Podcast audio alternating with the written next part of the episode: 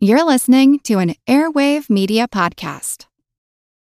This episode is brought to you by Shopify.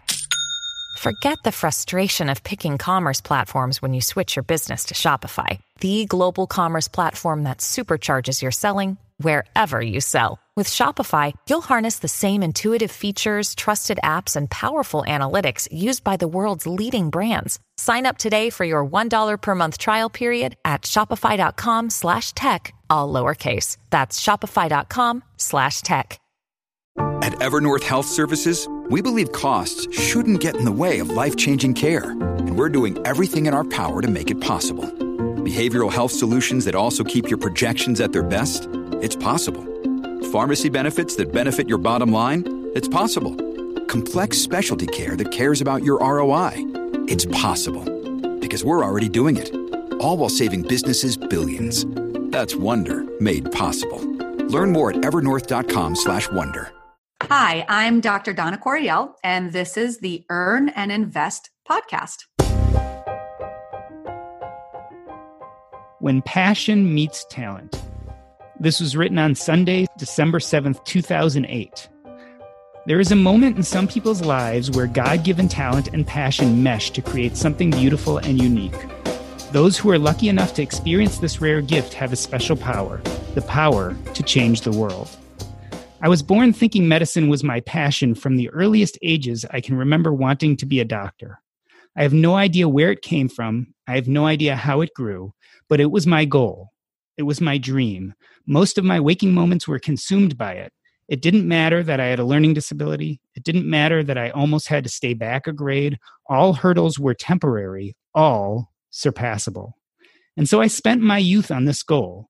I expended countless sums of money, studied for hours without reprieve, worked excessively long shifts without sleep. I did whatever it took. And I succeeded. I finished medical school and residency and began living my dream. But something was missing. Maybe it was the paperwork. Maybe the sadness of watching people die and being helpless. Maybe the anger so commonly directed towards physicians, which often felt unjustified. Being a physician no longer ignited me, no longer set my heart on fire, but something did. Strangely and unexpectedly, it was writing. First poetry and then stories. It would wake me up in the middle of the night and force me to turn on the light and jot down a word or phrase so that I wouldn't forget it in the morning. And I was happy, at least sort of. Friday was a perfect example. In the morning, waiting for me in my in basket were rejections from four publications refusing my poetry. They all came on the same day. I can't say it was unexpected. Anyone who has submitted poetry for consideration knows that rejection is just part of the process. You have to develop a thick skin, they say. So I was down as I made my way to the hospital. One of my partner's patients had been in and out of the inpatient service for months. She was a mystery. Several hospitalizations and specialists and CAT scans later, my partner still wasn't sure what to do with her. As I reviewed the data and finished my examination, everything clicked. I knew that I caught something that everyone else had missed. So I made a few changes and added a key medication, and within 24 hours, she was better. It might take some time, but I know she will recover. On my way home yesterday, it hit me like a ton of bricks. I always say that each person has a gift, and if we are lucky, we find it while there is still time to act. For years, I have been searching for my gift. I was hoping it would be poetry. In reality, it isn't. It's medicine. Medicine is the one thing I am truly gifted at. Medicine is what I was meant to spend my life doing. I'm the luckiest man on the earth. I have a wonderful wife and children. I have a job and enough money to live. And now I have found my calling, my one offering to humanity. But sadly, somewhere in the process, after all those years of yearning and striving and working, I've lost my passion for it. Gift and passion, passion and gift. Somehow they've missed each other so far in my life. But what if, what if for just a moment I could realign them again? Oh, the things I could accomplish. Dana Corriel is an internal medicine physician, a creator of the Doctors on Social Media platform, SOMI, which includes a blog and a Facebook group. I connect with Dana's stories in so many ways. One, we both decided to stop practicing clinical medicine. And the other is we're both interested in content creation. So, first and foremost, Donna, welcome to the Earn and Invest podcast. Well, thank you so much. This is actually an interesting time to introduce me because you just read a few excerpts to me from your work and I actually got emotional listening to it, just in all honesty. So I'm still emotional just thinking about the things you said. You know, it's an interesting story. I look back at my life and I was so convinced for so long that being a doctor was the thing that I was meant to be. My father was a physician and he died suddenly when I was eight years old. And I remember at that time thinking this was my passion in life and it was the thing I was going to do. And one of the reasons I connect so much with you is you and I traveled that similar path of going into internal medicine. I was a primary care physician. And at some point, we decided that practicing medicine itself wasn't fulfilling us completely. So I want to start with you back at the beginning of your story. I know I came to this idea of being a doctor even before I can remember. Do you remember how old were you when you decided that medicine was your pathway? I don't. And it's funny that it keeps coming up. People really are fascinated by that question. And I think many doctors can actually pinpoint the exact age, but I cannot. I can tell you that overall, I always valued helping people and feeling like I was needed. And I, I have a lot of theories behind it. Part of that is being an immigrant and feeling always left out and as an outsider. I think I just, I'm different. I think differently. I'm a lot more out of the box than your ordinary, not just physician, but human being. Again, a lot of what you said just resonated with me. It hit me because you're very similar to me in a way that I never realized until now. And so, yeah, it's just this overall feeling of wanting to people to identify and hear at least to identify with my not just strengths, but the ways that I've found to cope with life and to be happy in life. Because I think that ultimately that's what we're here for on earth.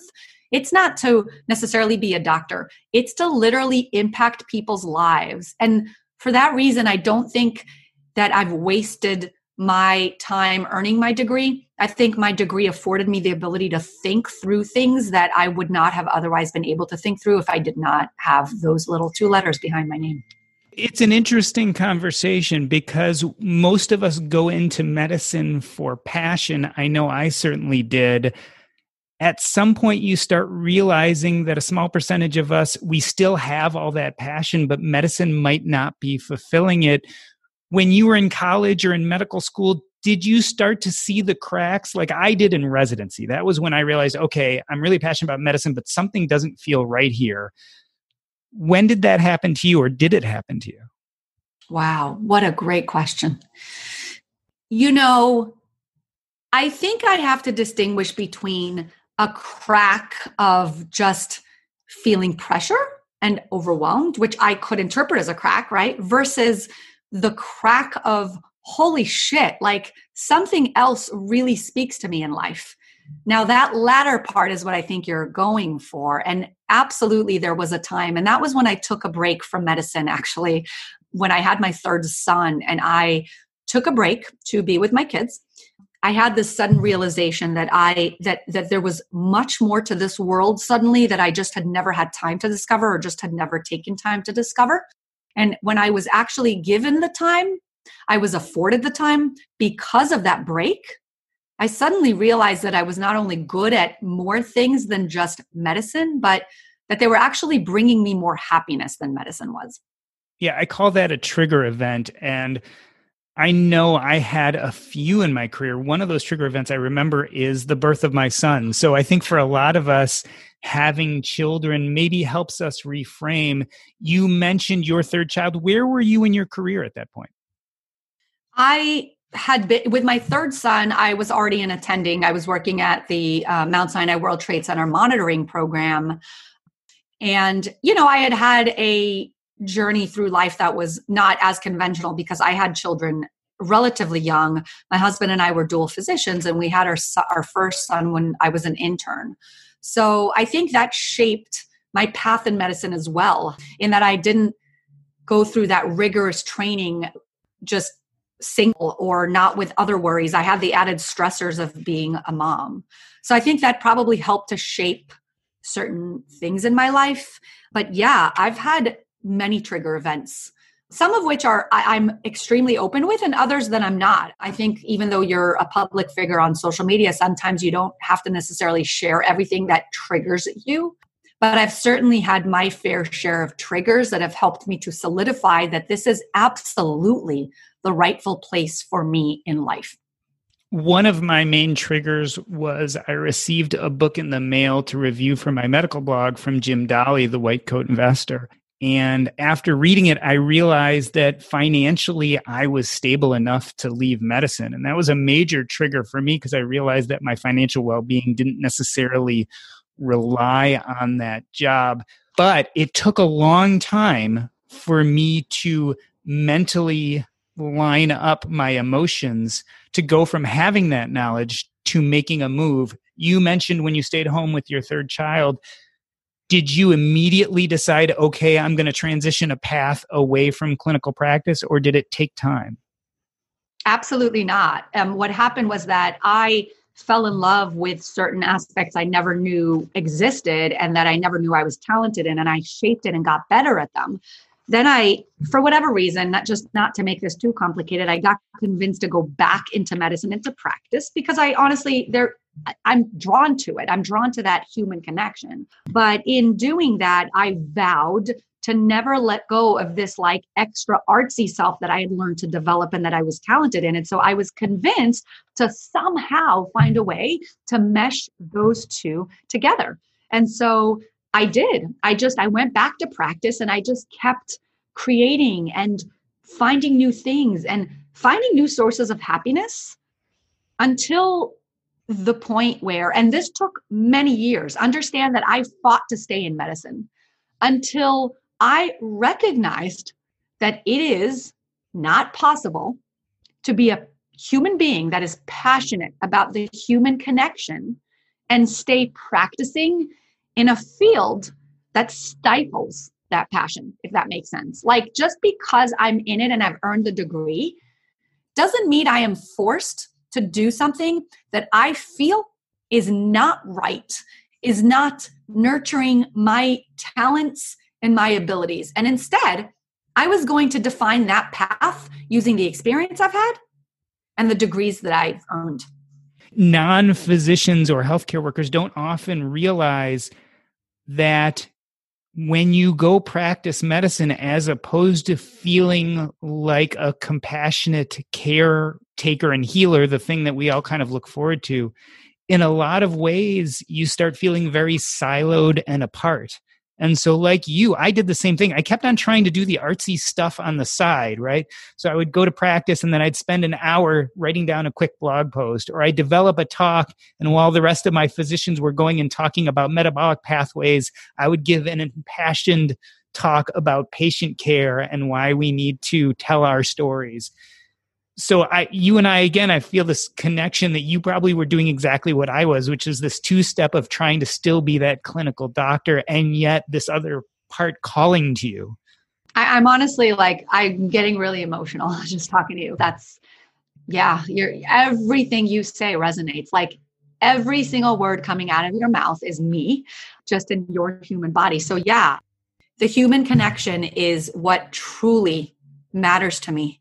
And connecting with humans takes more than just doling out medicine. And I'm not going to speak about the broken healthcare system. I'm just going to say that in a 15 minute or 20 minute appointment, you cannot connect on a level that you can connect with when you write a blog post or you speak in a podcast or you say things that reaches millions of people or hundreds of thousands or even one person that your message resonates with. So for me, human connection is my gift and I would like to find a way to impact people. And you're nodding as I say this, so I know you get it. Like, for me, it's human connection. And I just need to redefine human connection in a way that's outside of the, the box of healthcare because I will not fit into a box. And with all the good intentions of hospital systems, of administrators, of anybody that hires me, with all their good intentions, they still are not me.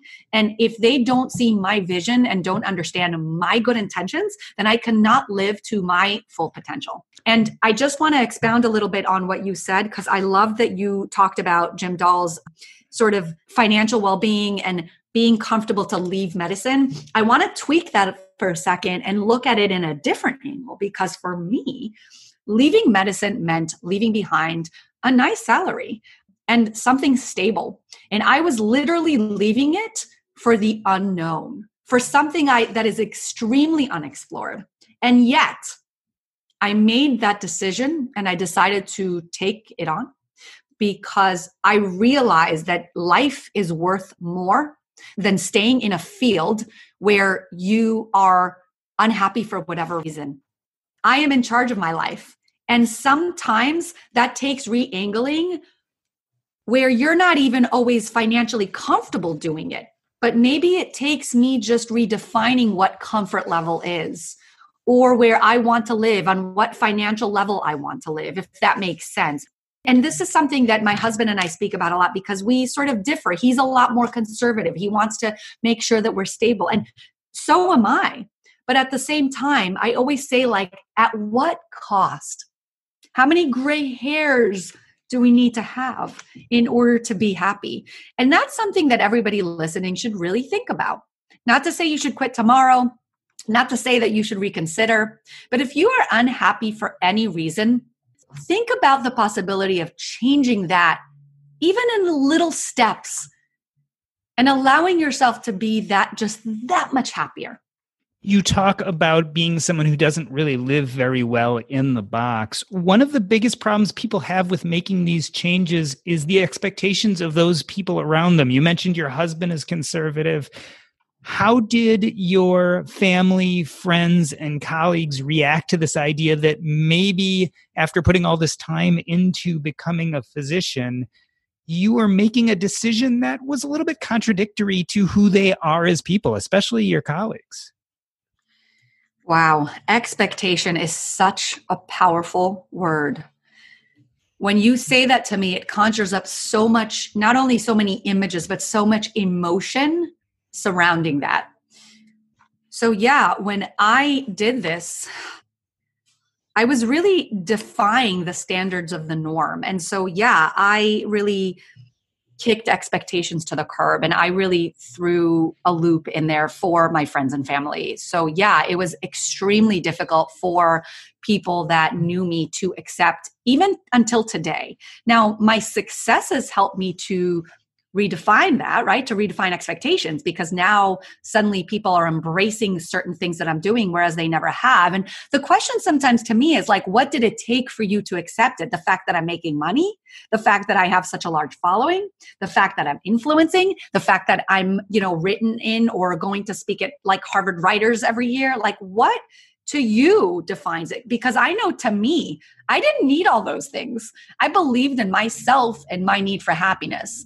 And so that's an important point to make is like your definitions of what works for you in life and what makes you happy. And do we really want to define it by meeting the expectations of other people? Because I refuse to live based on others' expectations. And honestly, I think a lot of people didn't get me, and I think a lot of people still don't get me. And I think it'll take time for people to really get what I'm doing.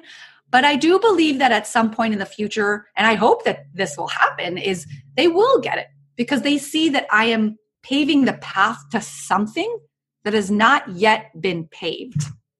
So let's talk a little bit about people not getting what you're doing when I left clinical medicine, a big part of what I was doing, I had trouble explaining. What I tell people is I'm going to work on being a communicator. And what that meant to me was writing and blogging and public speaking. I want to use your own words here from your blog. You said, I want to explain the world through a different lens, focus on content creation. What exactly does that mean? What, what do you mean by focus on content creation? What I mean is that I think that I have a gift in the arts. And part of that is in the art of communication. I think that you can communicate through so many ways, right? So we're used to that traditional way of being a physician and communicating with patients through actual verbal communication. We used to think that it was physical. Now we're innovating by saying, well, now you can actually do it virtually and actually make a meaningful connection, right? But you can also make a connection through other ways, through nonverbal ways. So, content for me is about connection and about communicating that connection through different means. For me, I look for different ways of creating content and connecting. So, whether it's a video I make or it's through a an Instagram post that I put together or it's the words in that Instagram post what I really love about every single platform is that every platform is so unique and that even a post within one platform has so many different angles to it. So I'll give an example, right? Instagram, like at face value, can just seem like a place where you have your photos congregated. But if you actually dissect it, it could be so much more. It could be a place where I can express myself through my photo. So I can sort of edit my photo and make it shine. I can also express myself through that photo by like putting a message in there that's a little bit less face value than what you see. And then there's a space underneath where I can write content so I can express myself that way, yet another angle.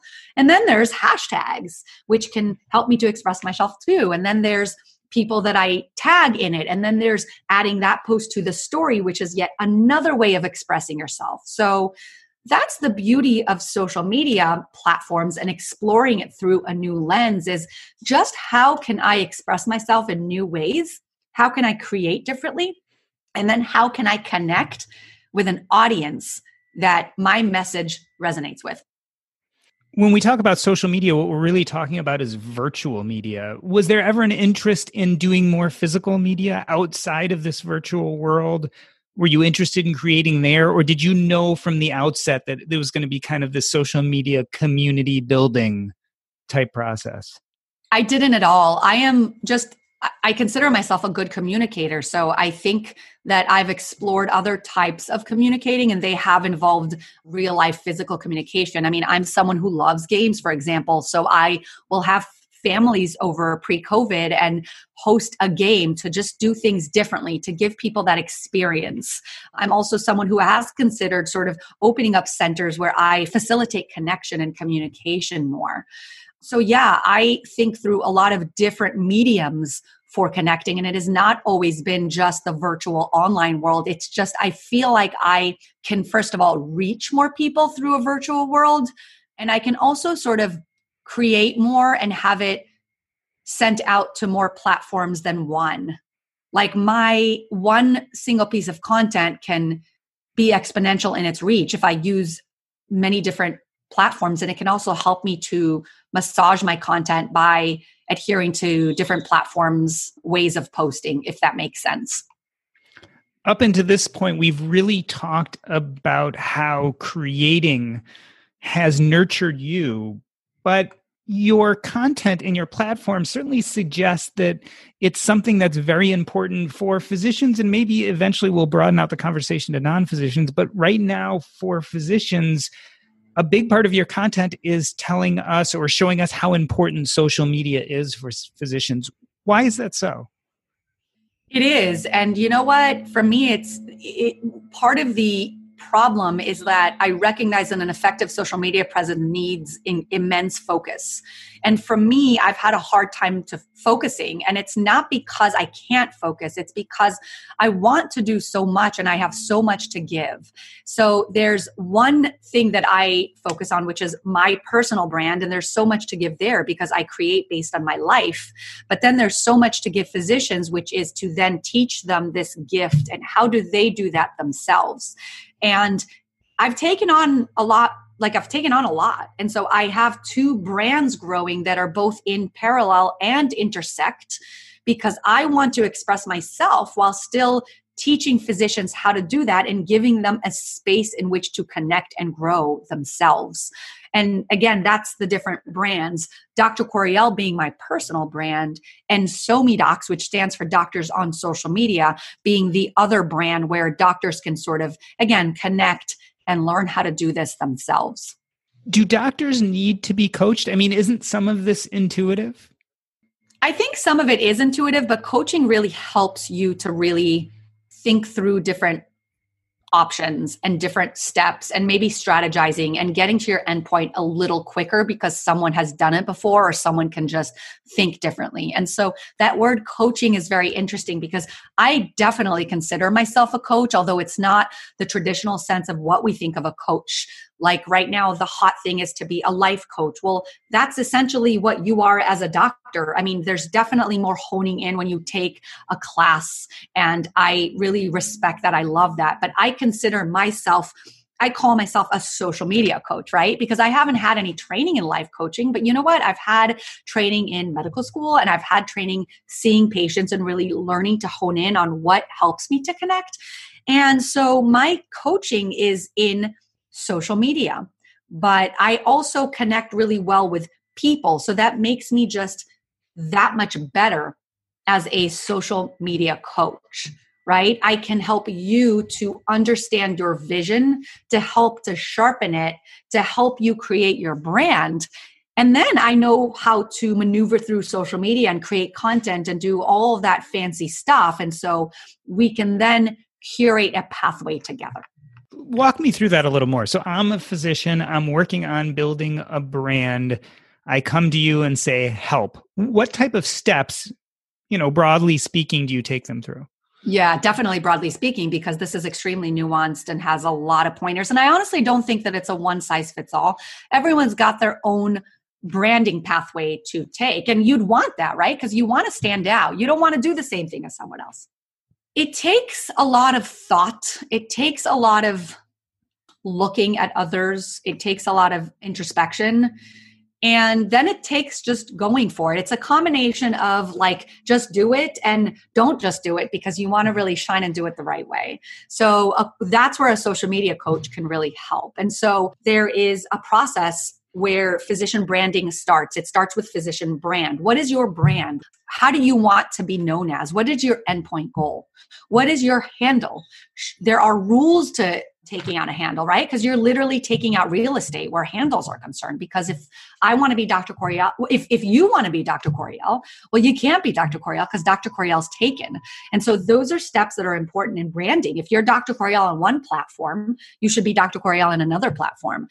Again, very nuanced. So it's taking that branding approach. How do I define my brand?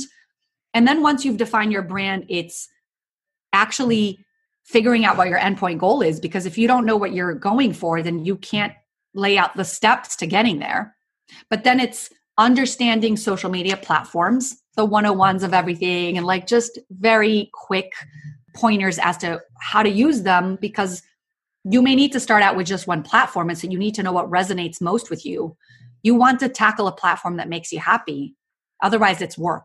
And then it's defining those steps to getting to your endpoint goal and then it's implementation. And right there we've defined the first four weeks of my upcoming masterclass which is a beta masterclass. It's actually the first one but i have taken so many years to debut this masterclass that i really feel prepared to help doctors and i'm doing that in a group setting so those are the four weeks to sort of just getting a clearer picture on your brand you and I are both physicians, but a lot of people listening to us right now are not. Are these skills physician specific? I mean, it would seem to me that a lot of what you teach probably would be valuable for non-physicians, other professionals, etc.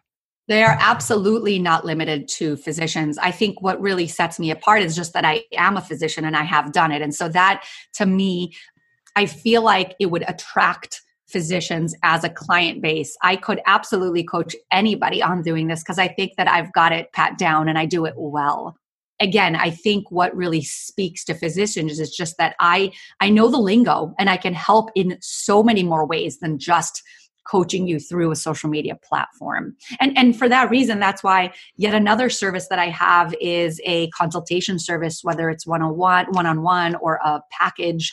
And also it's just content creation packages where I help you to actually make the content because at the end of the day some physicians actually are passionate about seeing patients and they've defined their life in a way where it works for them maybe because you do a concierge or you define your time with your patient or you're your own boss but you want someone that excels in the social media space but also understands you as a physician so that's where that option lies it brings up an important question to me you know, one of the things that people used to say back in the early 2000s about physicians and social media is, hey, you know, they're doctors. They should be spending their time treating patients, not fiddling around on the computer. And even for the broader population, does everyone really need a brand? I mean, do we all really have to have a social media presence? You don't have to do anything. First of all, I'm a big believer in doing you, right? Because that's for me, like I've always stood out and I figured my life out. And if you stand out, it's okay. So don't feel pressure to do anything. Absolutely not. Do you mm-hmm. need a brand? I don't I think everybody should absolutely consider branding themselves if for anything then it's to occupy that space, that real estate that someone else can occupy. Meaning you want to own Dr. Corriel, if that's the brand you want. Listen, I could own, at the end of the day, I could own Dana Corriel. I could own Dana Corriel MD. I can own Dana Corriel and Dr. Dana Corriel. I can own everything, but things cost money and things take time. And some of the social media guidelines tell you to, for example, take out all those URLs and own them because it's not that expensive and you want to make sure no one really does that. But you can't own everything. And that's why branding is so important that you want to at least own the name for which you want to build something on. And so that's why for me, like I haven't I haven't rebranded, even though I've left medicine. I'm still keeping Dr. Corriel because, first of all, I'm always going to be Dr. Corriel because I earned that mm-hmm. degree. But also, everybody knows me already as Dr. Corriel. So I'm not going to now change it because I have all that traction and it's almost like name recognition based on content. So it's just not worth it for me to rebrand. But those are the thought processes behind whether everybody should consider branding. And the short end of that is yes, you don't have to, but you should absolutely consider it. This episode is brought to you by Range Rover Sport. Range Rover Sport leads by example. With a visceral, uncompromising, and dramatic feel, this car helps you rise to the occasion how does it do that? Range Rover Sport has powerful on road performance and commanding all terrain capability by combining assertiveness with signature Range Rover refinement. This is the car that redefines sporting luxury. The new Range Rover Sport features advanced cabin technologies such as active noise cancellation and cabin air purification, purposeful cockpit like driving position and award winning Pivi Pro infotainment is at the heart of the experience and provides intuitive control of the vehicle systems. Design your Range Rover Sport at LandRoverUSA.com. Once again, explore and build your Range Rover Sport at L A N D R O V E R U S A.com. That's LandRoverUSA.com. I feel like we've taken this conversation in two parallel directions. And so I want to start with the first and then I'll move to the second. The first is the story of someone who, like me, was involved in medicine and decided to transition their life. There are many people right here with us that have contemplated leaving a job they feel so so at for a passion or an ability that they haven't developed. What is the first step? How do you break away especially when you're maybe bogged down in other people's expectations of who you are? Wow that's a great question. There's a lot of self-reflection that goes into that. There's a lot of pushing external factors to the side even the external factors that matter the world to you you need to really sort of make mental lists of the goods and the bads. You need to start thinking through like, what is the ultimate sacrifice of remaining in something that I'm just unhappy about? You need to really be sure that it is something that you're unhappy with. And most importantly, you need to really be sure that what you're trading your current lifestyle for is something that you will be happy in because there's it's it's not like you're going to trade your job your current job for for like something that for stardom for immediate stardom right? Or for immediate whatever endpoint goal you want. Because for me stardom is actually not the endpoint goal. For me it's just personal happiness whatever that means. And i'm constantly tweaking that you have to really be sure that you are going to leave your current job for something that really gives you happiness because it might mean not having money for a few years. Or, like you said, it might mean that you are financially stable to be able to leave. Or maybe it means that you've got to just redefine what fi- financial stability is and maybe you need to lower your means of life or means of living. So, those are factors that everybody needs to consider. It involves a lot of introspection. It involves a lot of mental lists that you need to go through to make sure that they are all checked off before you make such a big decision. And whether or not this is related, I want to say something because I think this brings up an article I wrote for Medscape. They saw that I had left and they reached out and they said, Can you write for us? And I said, Sure. And I wrote to them why I left, and they didn't want what I wrote because it was so technical and so sort of already done, been there, done that. They weren't interested in why I left in all the technical, like EHR system, the insurance system, the admins. It was how did your fam- friends and family feel about it? Which was interesting because you asked me that. And I said, great, because I love to write. And I wrote it. And I had so many physicians reaching out in support and I was so overwhelmed. And yet there were so many nasty and negative comments under my article and I felt taken aback.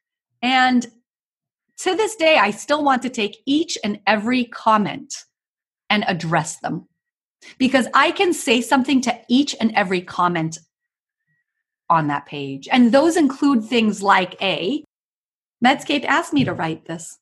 So for the people that said to me, well, what do I care how your friends and family feel? Someone said to me, your husband should be ashamed. Do you know me? Do you know our situation? Let's take seven steps back and think to ourselves how you're making a judgment call based on a thousand word article, right? You don't know what I've been through, who I am. There's no three dimensionality and contextuality to my words. How can you write such mean things on a page? And you're a physician. Let's take seven steps back and let's really reevaluate who we are in this life and what connection we make with people and how we can embrace that people just can impact in different ways. And so, again, I'm not going to answer everything on here, but I just want to make the statement that you do you and you be proud of your story. They will be haters. But when the haters come out, it just means that you've touched a nerve and you're actually doing something that means something. Usually, not always, but many times. Yeah, what I've found in my own life is that when you get vehement disagreement with something you do and that thing you do is not impacting anyone adversely, mostly it says more about them than it says about you. And in this case, it says that watching you do something that was scary and difficult made them feel bad and probably made them feel bad about themselves and probably had very little to do with you. And I understand that because there are a lot of people right now trapped in jobs that do not make their soul sing. And yet they don't have the courage, ability, or economic wherewithal to leave them. And this is what I'm going to add to the really smart thing that you just said, and, and something that I so love that you phrased it this way because we hear about that a lot just in life, right? People are unhappy with their jobs. That's a common thing, I think, in this world. But until today, we haven't really heard about this from doctors. And that is what sets us apart. That is why I think it garners so much shock from people and gets so much negative responses. A, because not everyone is unhappy. And I get that. If you're not unhappy, more power to you. I want you to be happy in life but understand that there are people that are not happy. Maybe it's because we're in different fields. Maybe it's because we've had different experiences. Maybe we've had different demands placed on our, ourselves. But let's keep an open mind. But the point is that the world is changing and the demands on doctors are changing. And you see that based on numbers. Like i'm not just saying that. I'm actually saying that because burnout is at an increasing trajectory. Like it's it's it's going up and up. It's passing 50% in terms of the number of physicians that are feeling burnt out. And guess what? That's going to have an impact. That's going to translate into more unhappiness and more people tuning into your program to see what Dana Corriel has to say about leaving medicine. Because guess what? You may like look at me and say, How did how dare she do that? Or why did she do that? But you're going to see more and more interest in people like me who are trying to do things differently and in reshaping what it means to be a doctor and how you can help the world by being a medical doctor. Yeah, the term is disloyalty. Hiding shame, especially on a much bigger level, requires loyalty. And it requires people to buy into the status quo. So, we as physicians have gone through some very difficult times, whether you call it burnout or all the other terms that we're using right, right now moral injury et cetera. But the truth of the matter is i think there are a lot of uh, physicians out there that feel shame for lots and lots of reasons. And when you become disloyal to the party line that this is our job and this is our burden to care and this is who we're supposed to be it really causes anger and backlash because you all of a sudden have left the team. You are no longer being loyal to the party line that is making it okay for them to stay in this shameful position. And so it's really hard. Yeah, absolutely. There is nothing more infuriating than having judgment cast upon you when someone has a life situation or a work situation in which they're happy and looking at you and your life situation being unhappy and leaving it and then casting judgment on it there's nothing that infuriates me more than that. And there's nothing that infuriates me more than having someone say that it's a privilege to be where I am and how I am turning my back against a profession in which I, I should be thankful for. It bothers me because it's almost like perpetuating this state, which I think doesn't work and makes it okay to be abused in a sense by saying that I should be okay taking it. Hell's no. Should you feel good in an abusive relationship? Would you say this to a woman who is abused in a relationship? Should you say she should be thankful that the man has her? No. The system should be thankful that I am putting my love into it and my talent into it.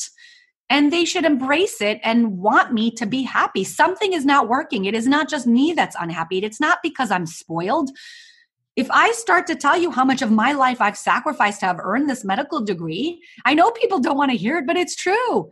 I only started to get out there and make my living at 30 something. And that's after a world of debt and a world of missed opportunities during which my friends and family were able to build things that I couldn't because I was stuck in my room studying for that exam or I was stressed doing X, Y, and Z. Like nobody really takes that into account. They only look at the tip of your iceberg they don't look at any of what's below, at all of the hard earned, at all of the years we have spent earning our place here. And then they immediately call us privileged, right? Like I, I'm not privileged. I've earned my place here.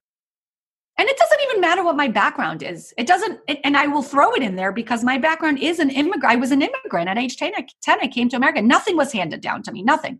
My parents are amazing. They instilled hard work in me but nothing was handed to me. I didn't have it easy, right? I needed to learn English in a classroom at age 10. I was lonely. But I've learned to push that back and really like create something out of my talents. But I am not privileged. I worked hard to be here. I worked hard to earn a degree despite all of the barriers that stood in my way. And I guarantee that everybody that is listening will it resonates with them. And it doesn't matter if you're a doctor or not. Everybody works hard to be where they are. And it's not usually from a place of privilege. Privilege is just when you're handed something for nothing for no work. I wasn't handed something for no work. I worked hard to get here. And now it's not working for me for a reason. I'm going to stop there because i could go on and on about how the healthcare system is broken but i'm i'm passionate about this and i use that to justify why I left to myself because of what you said. Because at the end of the day, it boils down to leaving a profession in which patients need us. It's more about the patients that I leave behind. That's what is the hardest thing for me is that I feel terrible for the patients. And I am a patient, and so is my family. So we are going to suffer too because more and more physicians are going to leave it. I definitely agree. And there's always this constant conversation in most physicians' mind of the public good versus personal good. You and I both realize that patient care was not fulfilling our soul's needs and that we needed to move in a different direction. But can I interrupt you there? I didn't leave just because I wasn't happy. I actually stayed longer than I would have if I had left when I first realized I wasn't happy. I gave it a long number of years being unhappy. I stayed for the patients, but it's leaving because I actually felt like it was doing a disservice to my patients for me to leave because I wasn't able to practice the way that sh- should be practiced. That's a key point to make, meaning I left clinical care because I couldn't practice in the way that I thought was the fairest way for my patients. I couldn't offer them the best treatments in a 10 minute visit. And I couldn't offer it to them with the EHR, with staring at the computer, with the electronic health record.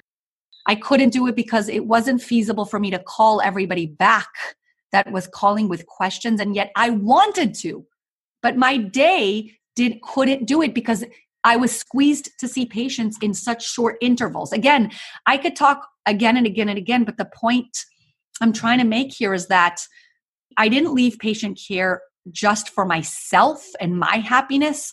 I left because I could no longer make patients happy the way I knew that I could. It's interesting to flip that again, though, on its side. And I don't want to go deeply into this conversation, but would it have been so wrong if you left patient care because it was no longer fulfilling your own happiness? And oh, that's, oh, I love that. That's something to really think about. I know for me, I felt like I could still be an effective physician, but I also felt like I lost my humanity. That thing, that beautiful thing that I thought I had, slowly got squelched in medical school residency and then the practicing of medicine. And when I looked in the mirror, I was no longer the person who I valued. I had become the one thing I thought was my goal. And instead of being this warm, empathic, open physician, I was this cold, siloed, alone physician. And it was the practice and the education of becoming what I became that did that to me. And I only realized to get back in touch with my humanity that I had to leave it on some level to get back in touch with who I was. And maybe there are other ways to touch people's lives the way you have, for instance, by helping doctors and other professions get back in touch with their branding and their social media. I want to use this as an episode to circle back on the second part of that thread, which is if physicians or other professionals are looking to build a brand and to use social media more effectively, what are the first steps? First of all, it decides it matters if you want to do it alone or with someone like a social media coach. Obviously, it's easier with a social media coach, but it's more costly, right? So it depends how quickly and how much handholding you want to have done in terms of how you want to step forward from a financial perspective. If you have the money and you'd rather sort of do it a little bit quicker with someone's help, then I suggest doing it with a coach. If you're cool with that like exploratory, like discovery phase and doing it yourself, then you do it alone.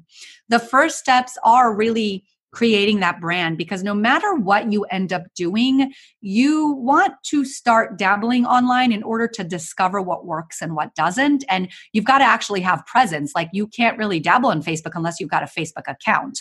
Now, you could do it, there's a lot of nuances there. You could do it from a private perspective and just have your personal account, but you can also open up your page and start experimenting. So it's about figuring out the steps first laying it out, laying out what your brand is, what it's going to be across social media, doing the research that it's available, taking out the property, right? Renting out the property, and then building a foundation by looking around, seeing what houses you like, and then defining your own, starting to dabble, having that experience, and then accepting the fact that it may not be perfect the first time around, but that it's going to be built on this foundation of your good intentions and your intentions to build something that makes you happy. Dana Corriel, it's been a pleasure having you on. I certainly see you as a kindred soul. Our stories are very similar. Why don't you tell us where we can find you and what is up next in your life? So my two spaces are my personal brand, which is Dr. Corriel. I am branded across social media as exactly what you what you hear, Dr. Corriel, D R C O R R I E L. You can find me at drcorriel.com and any social media platform under that handle, Dr. Corriel. And then I've got the greater brand, which is a company that I started called SoMeDocs, standing for Doctors on Social Media. Same thing. You could find us across social media at the handle SoMeDocs or at somedocs.com. And I welcome anybody that just is curious about either what I'm doing or how they can grow their own brand or explore the next steps in life, especially outside of medicine or even in medicine to grow practices. There is so much that you can do with the online world and social media. So thank you so much for having me on. This has been the Earn and Invest podcast. On behalf of myself, Doc G, I'd like to thank Dana Corriel. That's a wrap. There's no question that I got a lot of feedback on episode 23 with Pete Adeney. I saw it especially on our Facebook group that is facebook.com slash groups slash earn and invest. Again, that's facebook.com slash groups slash earn and invest. And this was the episode about his controversial tweet where he equated masks with barbells and bicycles and salads. It's a controversial take which he's had for quite a long time. And I got two different types of feedback. The first was in support. Uncle Busser said, Really well set up and excellent to hear Pete's thought process and get to know him better. Twitter can be a single dimension area with people just looking for trouble and other people like Dave Blowbaum saying, Dang, this was a great episode on so many levels. My favorite part civil and respectful disagreement, not easy for most people to do. This episode sets a fine example. There are also a lot of people who were rather upset with his response and his tweet. Jim Kirkwood said, Saw the comment too and was a little taken aback when he said comment. He's talking about the tweet, especially as a public health guy who has been responding to this for the past few months definitely presented it as a false choice and was clumsy way to use one's soapbox. It also reminds me of a different podcast a few months back on the subject of financial independence where the host questioned the need for vaccines. These folks are people and not experts on everything, and they should be careful about what they comment on and how it's said. Liz Shaper said, like Uncle Ben says in Spider Man, with great power comes great responsibility. Or was that Stan Lee that said that originally? So the point being is that there are a lot of differing opinions.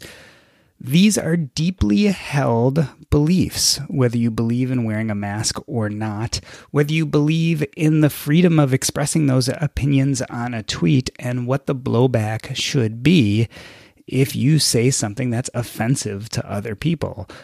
Well, that's something we decided to delve into a little here today. I'm going to be joined in a moment with Vigilante from iVigilante.com.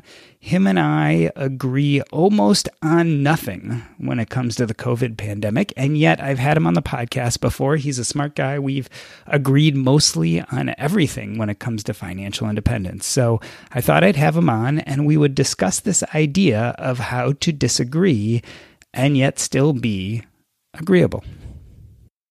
So we're here with Vigilante from iVigilante.com, who recently was listening to episode 123, which was with Mr. Money Mustache about his comments about COVID that set off a little bit of a tweet storm. Vigilante, first and foremost, tell me what you thought about his tweet and why you contacted me.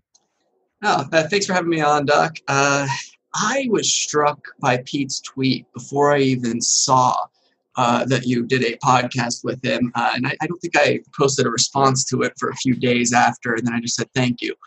Pete's tweet struck me because, in, in my mind, he was just kind of opening a discussion about things that have a greater impact on your chances of surviving the pandemic than things that people tend to focus on. And really, that's in keeping with his general message of his entire blog he's always discussing circle of control, circle of concern, and how to differentiate between the two. Uh, so I, I thought uh, that was a, a, a, fine tweet, nothing wrong with it, nothing particularly frightening, but the response was very interesting. And as, as we go on today, I'm sure we're going to talk about different things that are, are, a bad idea to do uh, in, in, in discourse generally. And I'm going to do one of them right now. I'm going to commit a, a fallacy on, on, my way. You're going to commit right at the outset. Huh? Go, go right, right. I'm going to, I'm going to say it's a bad idea to stereotype everyone that you're arguing with. But I'm going to do that because uh, I, I saw most of the responses that were negative to Pete's tweet seem to be of the variety of he's anti-mask, he's not giving proper respect to masks. Neither is true. I mean, he was just talking about something that carries greater weight, uh, and and and openly said, "Well, yeah, of course, wear your mask." so I just thought that was a very interesting little case study in uh, Twitter discourse. The reason why I contacted Pete and decided that this would make a really great episode with him is I realized very quickly that the number of letters and words we can put in a tweet is quite misleading. So it's really easy to see the basics of an argument without any of the nuance. So when I saw people's response to it, my immediate thought was there's a much deeper and more complicated conversation to have let's get them onto a different format where we can talk for 30 or 45 minutes about yeah. it. Now, I will tell you that my second response was, I don't necessarily agree with this at all. And as you heard when you listened to the episode, there are plenty of things he said that I didn't agree with. And it'd also be safe to say that you and I probably disagree on some of the science. Both of us have spent a lot of time thinking about this, both professionally and personally it's interesting that we're in this place and it kind of begs the question how do we have these deeper conversations with people who we don't see things at all similarly on the other hand i feel connected to you you've been on the episode before i feel like you're a smart guy uh, the kind of guy i'd like to hang out to if we lived in the same city so like i feel good feelings towards you I on the other you. On the other hand, I know that this is something that we don't agree with at all. And if mm-hmm. our only interactions were in quick tweets, we would probably feel very negatively about each other. Like, yeah. how do we bridge that gap? Well, I'm gonna I'm gonna give two more disclaimers, and uh, to answer your question really shortly. First of all, I don't really know exactly how to bridge that gap. Uh, I have ideas, but I don't really know. And second of all, I think the best thing I've found to bridge that gap is exactly this it is this long form discussion. It's sitting down like friends over a beer. Uh, not that I'm allowed to drink beer right now, I'm at work, but if you could. is there. Right, right. So the, the two other disclaimers I'll make are first of all, I have no background in psychology. So when we're talking about how to come to a consensus and all of that, it's not my area. It's just uh, I'm actually I'm a lawyer. I'm the opposite of the person you want to talk to. uh, if we're talking to a lawyer about being agreeable, that sounds like a terrible idea. But it, it is something that I do focus on in my practice. Um, half of what I do is divorces. And so in those divorces, I'm always trying to convince people to kind of find that middle ground, settle, get it over with, and stop paying me money a lot of people don't listen to me and they just want to keep paying me money but it's it's it's a bad idea. You want to be agreeable in a divorce. It's to everyone's benefit uh, especially children if there are children. Uh, but anyway before i get too far off track the other disclaimer is i don't have any background in medicine either. So i'm sure if you wanted to stump me on uh, covid related topics you probably could. But the reason I have a, a, very personal interest in this, other than the fact that we're all living through a pandemic right now, is that I'm working on litigation related to COVID. Um, so I'm, I'm, involved in litigation against the Pennsylvania governor, uh, and I'm talking to world-renowned epidemiologists and infectious disease experts and economists every day. Um, I'm trying to figure out what, how to best respond within the constitutional bounds afforded to our governor and to our secretary of health and that's what we're asking for is, is to basically peel back some of the regulations and leave some of them in place um, so that's that's why I, I have I think a, a, greater depth of knowledge in this area than most people, but probably nowhere near what medical professionals have. So whatever I say, take it with a grain of salt.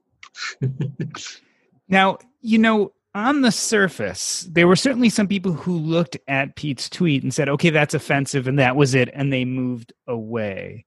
Mm-hmm for the rest of us, you were talking about some of the nuance actually of why you understand a little bit about COVID, right? This is something mm-hmm. you've spent a lot of time professionally looking into, talking to experts, etc. Hundreds of hours. Do you think it's possible to relay that type of nuance on Twitter or on Facebook? Or is it a losing battle right away? Because a lot of these people we are not going to sit down and drink a beer with, we're probably not going to get on Skype or Zoom and talk to them for an hour. So should we even bother? Like this is a big question I come up in my own brain with a lot. Like can we actually make headway in those platforms? That's a fantastic question. Uh, again, despite my lack of qualifications to answer, I would say is an obvious no. I, I don't think Twitter is a very good place to talk. I think it's pretty much the worst place to have a conversation. It's a great place to share a meme, share a joke, uh, share a video, or or even the occasional important piece of information that is a short piece of information like oh hey this person is uh, this person was just indicted. If people want to know about that if you want to know about jeffrey epstein or something that that can get out on twitter quickly. It's a good source of a quick factoid. It's a bad place for nuance pretty much the worst place you can imagine for nuance. And nuance is what you need to answer these complex questions where there's really reasonable room for disagreement like for instance the response to covid um, there, there's a lot of data that has to be taken into account. There's no simple answers like, oh, hey, this X number of people are going to die if we don't do this thing. It's never that simple. There's always going to be externalities to that uh, proposed solution where, well, maybe it will harm this group or it will uh, do this to the economy that will harm these people in the future or or maybe it uh, doesn't even really accomplish the goal you want it to accomplish because it offers some perverse incentive to someone. Like, I, I, I don't know if this were true, but this is the first example that popped into my mind. I heard that treatment with ventilators is actually not a good idea for a lot of COVID patients. Um, if that's true, uh, then there was a perverse incentive offered by paying hospitals additional money to use those ventilators. Uh, then you were actively harming COVID patients uh, in the pursuit of money uh, money which was needed by the hospitals partially because of the lockdowns because there were fewer people going to hospitals for treatment for other ailments. So that kind of nuance it gets lost in twitter completely. Do you think if we had more of these sit down conversations and i guess i'll ask you in your personal experience do you feel like you're changing minds? When you do sit down side to side with someone let's say your neighbor and you're talking about these things do you actually feel like you make headway? Like you see their opinion a little more they see your opinion a little more like maybe minds will be changed if we have more of this long form conversation? So uh, one example during divorce proceedings whenever the emails get a little bit too harsh between counsels between parties whatever i like to actually meet in person with both attorneys both parties uh, for for multiple reasons. One, I, I like to have uh, my spreadsheet available and visible to everyone and change it in person so everyone can see the effect of some agreement or some decision, uh, you know, live. But uh, more importantly, because uh, we then have to look each other in the eye and we have the opportunity to explain why we want what we want and uh, you get to realize well oh maybe the other side isn't out to just take everything i own. They actually just want to make sure that they're able to survive when they're uh, 70 and retired and, and you know no longer able to be employed. You know they're just trying to take care of their future here.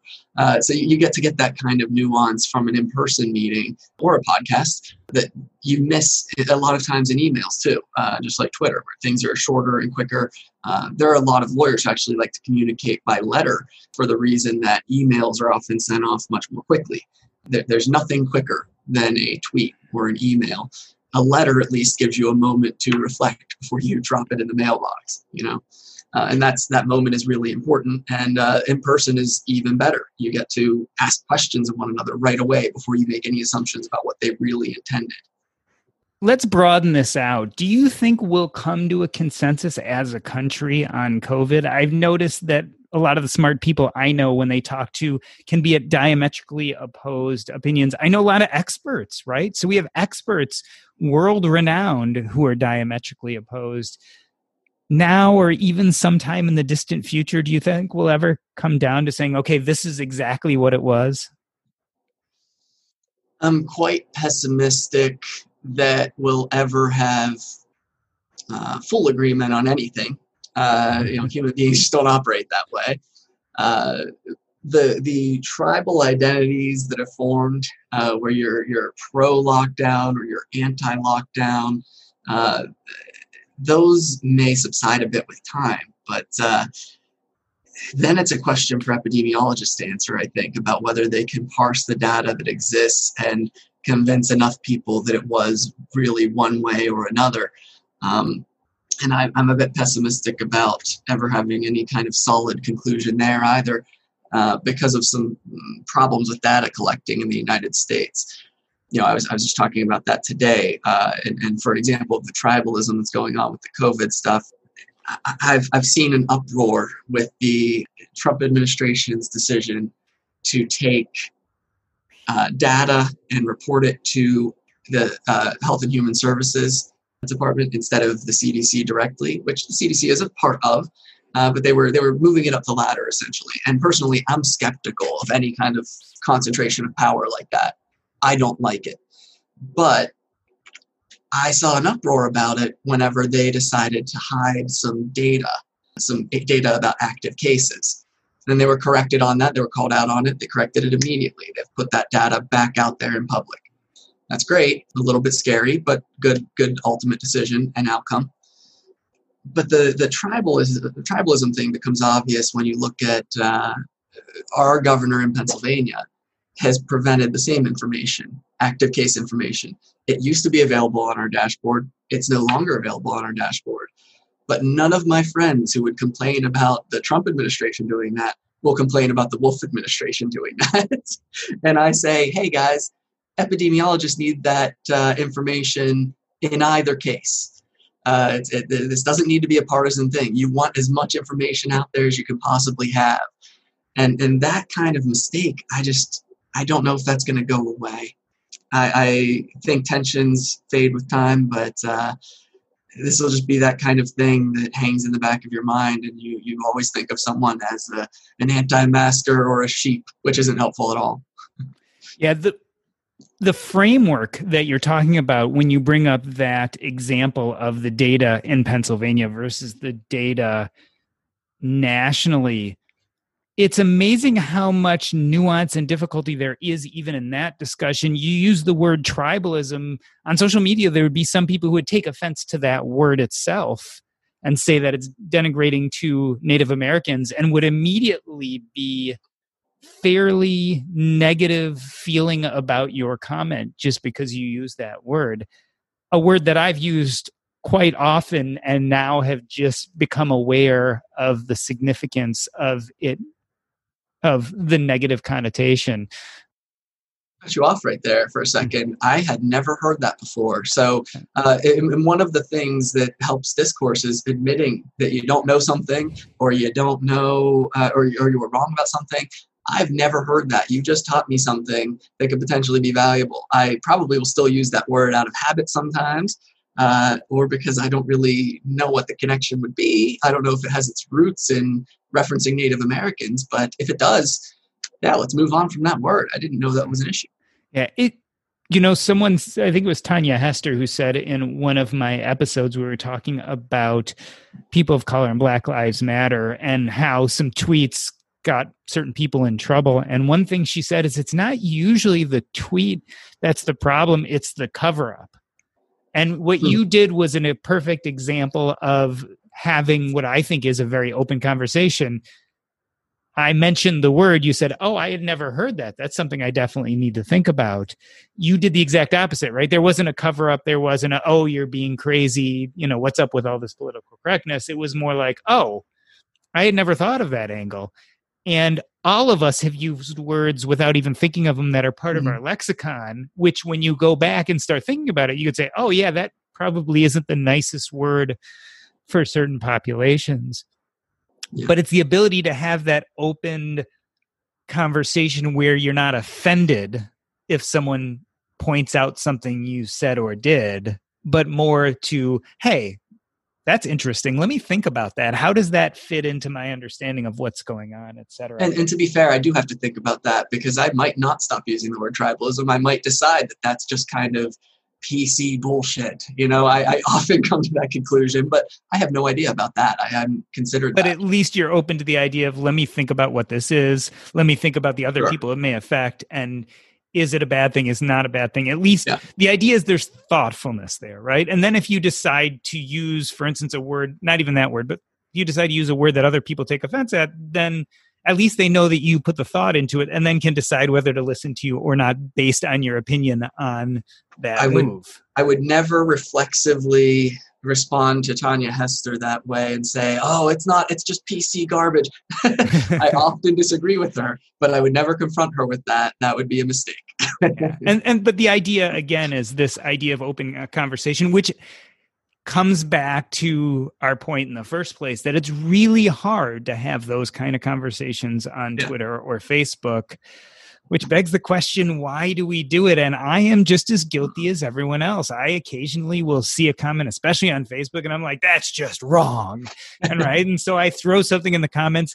And as I'm doing it, I realize that it's not going to convince anyone. It's not going to change their mind. And they're going to write something back, which is then going to piss me off and I'm going to feel bad. And then, of course, I'm going to write something back and we're not going to make any headway. Uh, so I'm going to try to stop that behavior. well, you know what? I don't know if I want you to stop. Uh, let me try to change your mind on that a little bit. Okay, uh, go ahead. Because I, I, I will say something that sounds like a stereotype. Everybody says this, and most people who say it are full of crap. But I don't usually post about politics on social media. I very rarely do. I have for the last several months about COVID nearly every day. But that's uh, unusual for me. Most of my things on Facebook and whatnot are just pictures of you know me and my daughter. It's not anything relating to uh, politics. But when I do post that stuff, I'm not posting it to try to convince the person I'm talking to. I know that's going to fail. Nine times, 99 times out of 100, that's going to fail. You're not going to make any headway arguing with someone on the internet. Uh, but what you can do is someone who's interested in that conversation and can see it, they might be sitting on the fence. They might not be sure what to believe. They might not be sure, for instance, if you're going to argue about the efficacy of masks in COVID, uh, which personally I think they do have some uh, use. I, if, if someone's sitting on the fence about that, you arguing with someone whose mind you're not going to change might change that fence sitter's mind, might push them one way or the other over the fence. Uh, which I just realized now is kind of a graphic visual, but that's, it's a good thing. Uh, it might it might help that person learn something.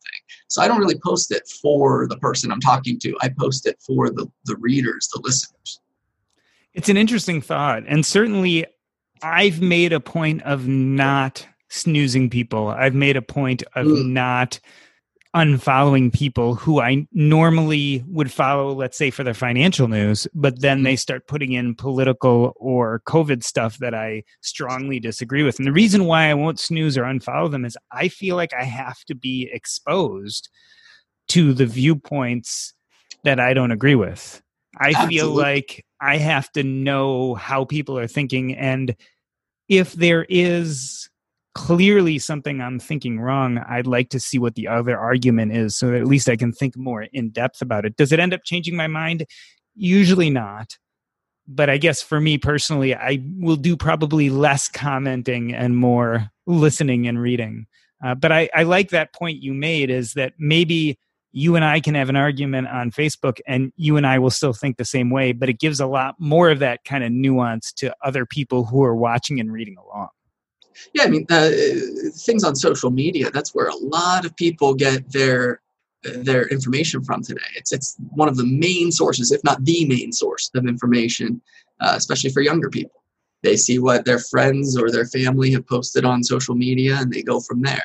Uh, maybe they read it, maybe they don't even read it. But when they're seeing that argument, it helps them, you know, parse what's what's real and what's not. And it's a terrible way to get your news. I mean, I'll, I'll, I'll be the first to admit that, but it is a way that happens. So the more good information I can put out there, uh, the, the better I feel my friends and family are going to do when they see it. The website is ivigilante.com. Vigilante, thank you for helping us really find this path of disagreeing without having to be disagreeable. It's something I think we all can learn. There is always a place for confrontation, but confrontation also doesn't get us anywhere if we're not willing to take the time and the energy to think deeply about what other people are saying who don't agree with us. So I think this is the beginning of a conversation. The episode was 123. Mr. Money Mustache talks about COVID and his notorious tweet. We will see how this all turns out, but I'm hoping that uh, we all remain friends as time goes on. Hey, thanks for having me on. And I, I want to mention something about Pete. Uh, I, I was showed Mr. Money Mustache by my older brother, Pete.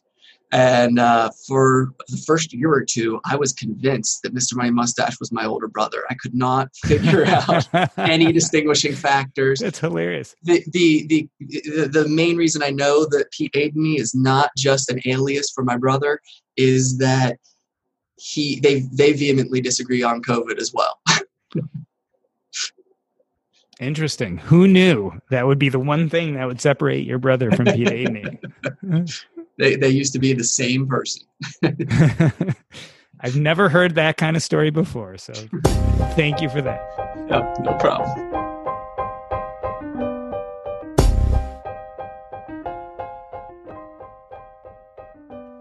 This was written September 13th, 2011. It's called Why I Write and Some Medical Blogosphere History. You're not going to recognize a bunch of these names, but they're from 2011, and these are the people who were probably blogging maybe before you were into this, maybe not. It was the site meter, the damn site meter. I couldn't take my mind off it as I sped down the highway to the hospital. The sun inched over the horizon, and a blur of headlights swarmed and then passed my car. I should have never put a site meter on my blog. I didn't need to stare down the barrel of cold, incontrovertible proof. I already knew that my post disappeared into the ether as fast as I pushed the publish button, but I sure didn't need confirmation.